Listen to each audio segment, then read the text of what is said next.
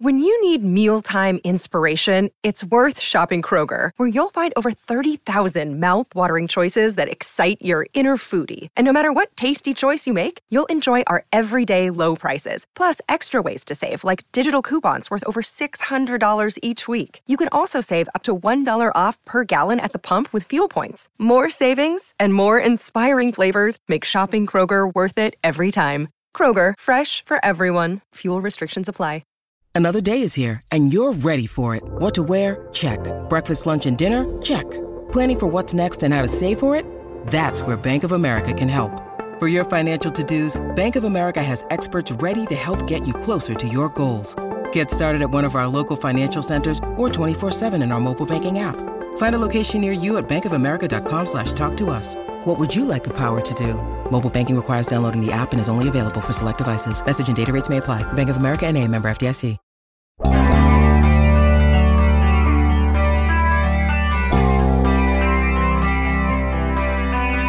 Okay, better sit down for this take.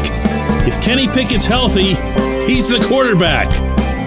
And, well, thanks for listening, everyone. Let's do it again tomorrow. No, seriously. Good morning. Good Tuesday morning. I'm Dan Kovacevic of DK Pittsburgh Sports. This is Daily Shot of Steelers. It comes your way bright and early every weekday if you're into hockey and or baseball. I also offer daily shots of Penguins and Pirates where you found this. Mike Tomlin will have his press conference today at noon.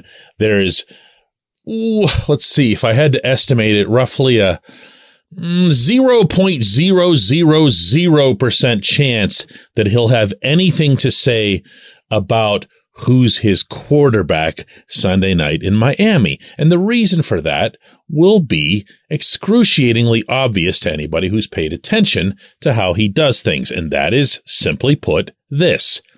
If a player is concussed, a player goes into the protocol. He won't have anything to say about the degree to which the player is concussed. He won't have anything to say about recovery, symptoms, or anything else. And that's as it should be. Concussions aren't pulled muscles. They're not torn ligaments. They don't have degrees that can be like that analyzed. So he's not going to have any kind of meaningful health update as it relates to Kenny Pickett. As such, he'll have absolutely no motivation or cause to say that either Kenny or Mitch Trubisky would be the quarterback if both are healthy. So you're not going to get anything out of the head coach. What you will get from the legitimate hot takes crowd is a week-long discussion or debate, however manufactured it might be, about who should play, who's going to be the guy, who does Tomlin like better, who does the team like better, what did you think of this play or that play, and is that a play that Mitch would have made or a play that Kenny would have made? None of this is going to apply. I really believe this. None of this. The way this is going to work, if Kenny's healthy, and I'm a little bit skeptical in this moment that he will be, because if you look back over the last handful of guys, certainly since the Tua Tagovailoa incident in Miami, who've gone into concussion protocol, there's even been a change in the wording and the approach that the Steelers have used. For example, Pat Fryermuth gets concussed, comes out of the game, and the injury announcement that's made in the Bills press box in Orchard Park, which is handed to them, by the way, by the Steelers, didn't say that he was being checked for a possible concussion. It didn't say that he was going into concussion protocol. It said he had a concussion. This was a first that I can recall. Maybe it's a coincidence, maybe it isn't. But they're going to take this seriously, because ever since Tua and the Dolphins' grotesque mishandling of Tua, all teams are now required to do this. So I really feel like Kenny's going to miss at least a game. What can you expect at Point Park University in downtown Pittsburgh? Respect, rigor, relevance. That's the Point Park Pledge. You'll be treated with respect while being challenged and supported academically to graduate with career-ready, relevant skills. Visit pointpark.edu to learn more. I also feel like because Mitch came in and played as well as he did in relief, that Tomlin has a nice way of avoiding the issue altogether, not just with us in the press conference, but where it really counts, meaning in the locker room, meaning in Miami. So even if Kenny does get cleared at some point over the course of the week, Tomlin can just say, hey, we want to be careful. We want to give him another week. That's the way things are going right now in this business, blah, blah, blah, blah, blah. Tomlin goes out there and uses Mitch, and that's that. Has Mason Rudolph dress as the backup. And I'm not suggesting that as if it'd be devious or dishonest. It could just be because he knows that Kenny is the future of this team at quarterback, as well as the present when he's healthy. It's very much in the franchise's best interest to protect him by giving him an additional week. So who is the quarterback when both of them are all the way cleared and all the way healthy? It's Kenny. That's done. That's over with. You don't take that player, that important, pivotal player, and jerk him around. You heard the way Kenny was talking. You saw the way Kenny was behaving on the field. And you saw and heard and experienced the way the team responded to him. This actually doesn't have anything to do with Mitch. It just doesn't. He was brought here for a reason. That reason ended up becoming somewhat moot when the Steelers considered themselves, and rightly so, very fortunate to have had Kenny fall to their draft slot. They smartly reacted by taking a quarterback that they loved but never imagined would make it to them. So here comes plan C. Mitch now became very clearly, even more clearly than before, a bridge guy. That's not a knock on him. That's what his contract says. That's why you sign someone to a 2-year deal, half of which comes your way through incentive bonuses. He was always going to be a bridge guy, whether it was that they drafted Malik Willis or whoever. When Tomlin changed quarterbacks, he didn't do it in any way leaving himself an out. Now, he's the boss. Kind of. And he can change his mind. But I don't think you're going to Wally Pip your quarterback of the future for somebody who already got benched once. And anybody who doesn't know what Wally Pip means, it's a baseball reference to the guy who got benched for Lou Gehrig, who went on to become the sport's all-time Iron Man until Cal Ripken broke it. Okay, end sidebar. A little baseball lesson for you there. But you're not going to do that to Kenny. You're just not. You're not. He's your quarterback. So have fun tuning into all the hot takes, checking out everybody, blistering everybody on social media over it. But it's just not that dramatic. If Kenny's partially healthy, he shouldn't play Sunday. If Kenny's all the way healthy, whenever that happens to be, he's the quarterback. When we come back, J1Q.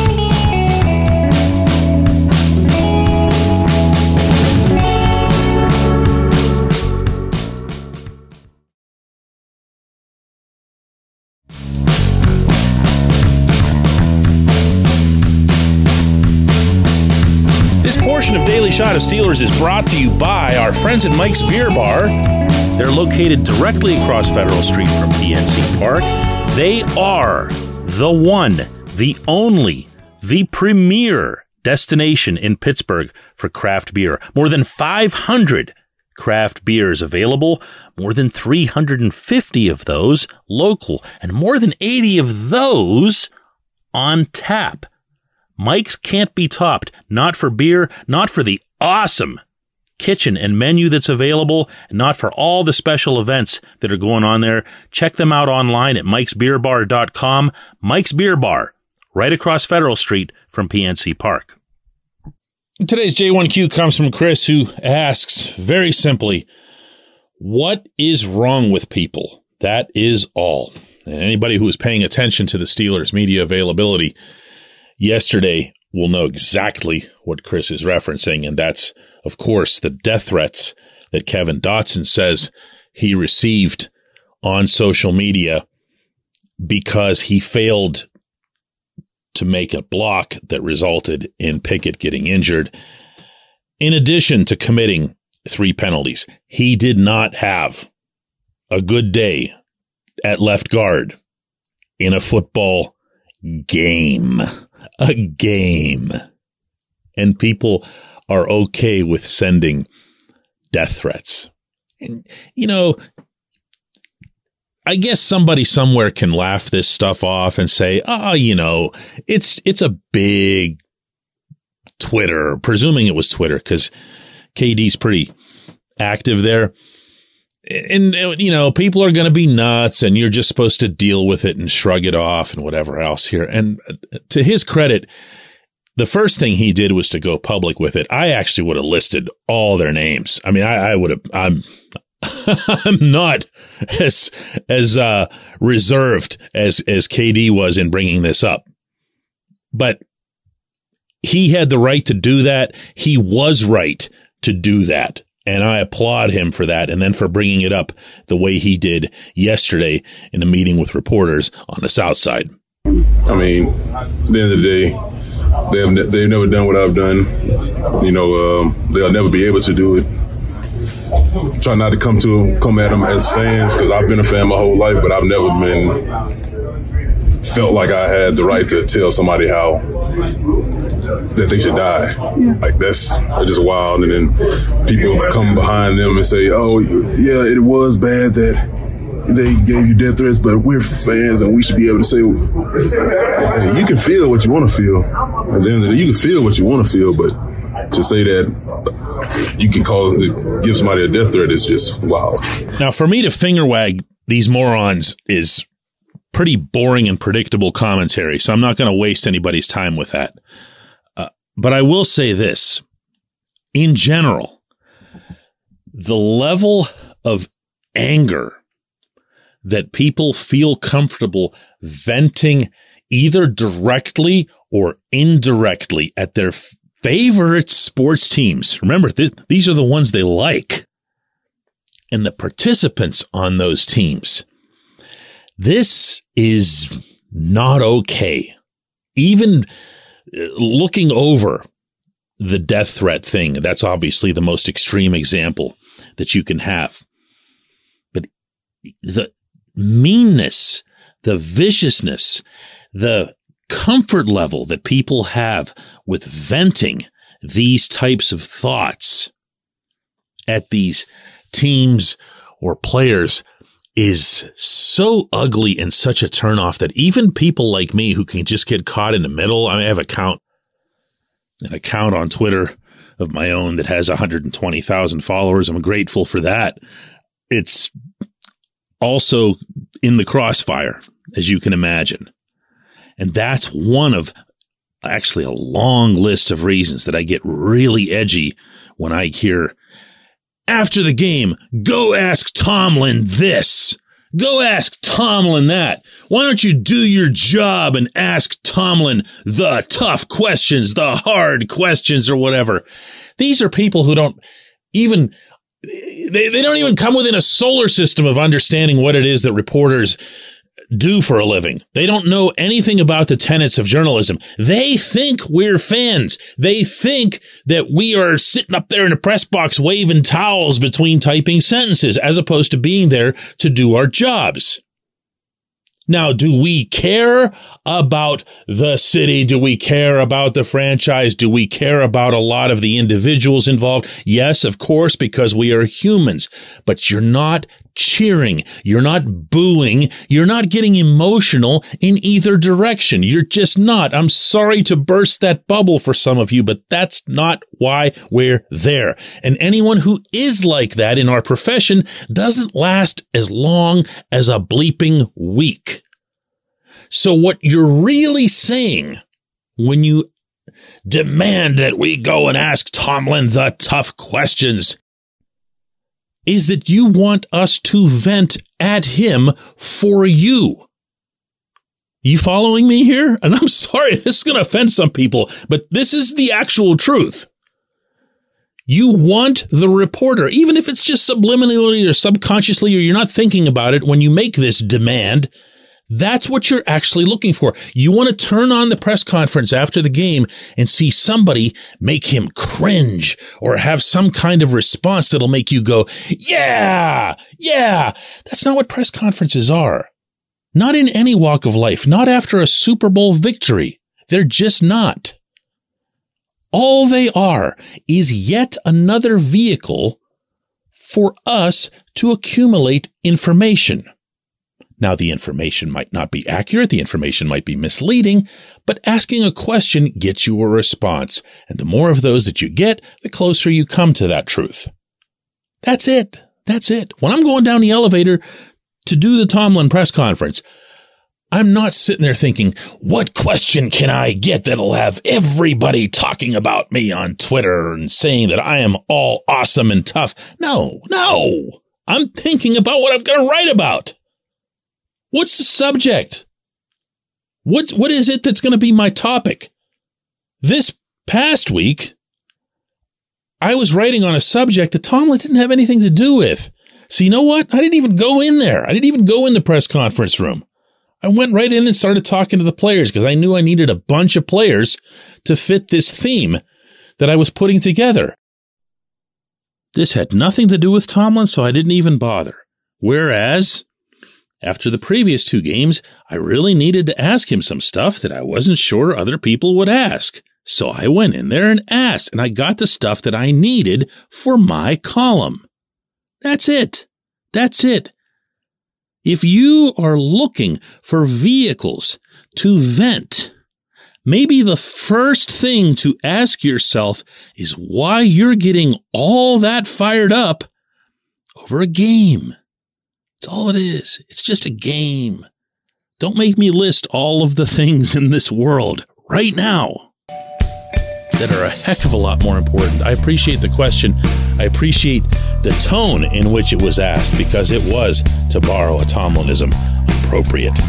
Let's do this again tomorrow.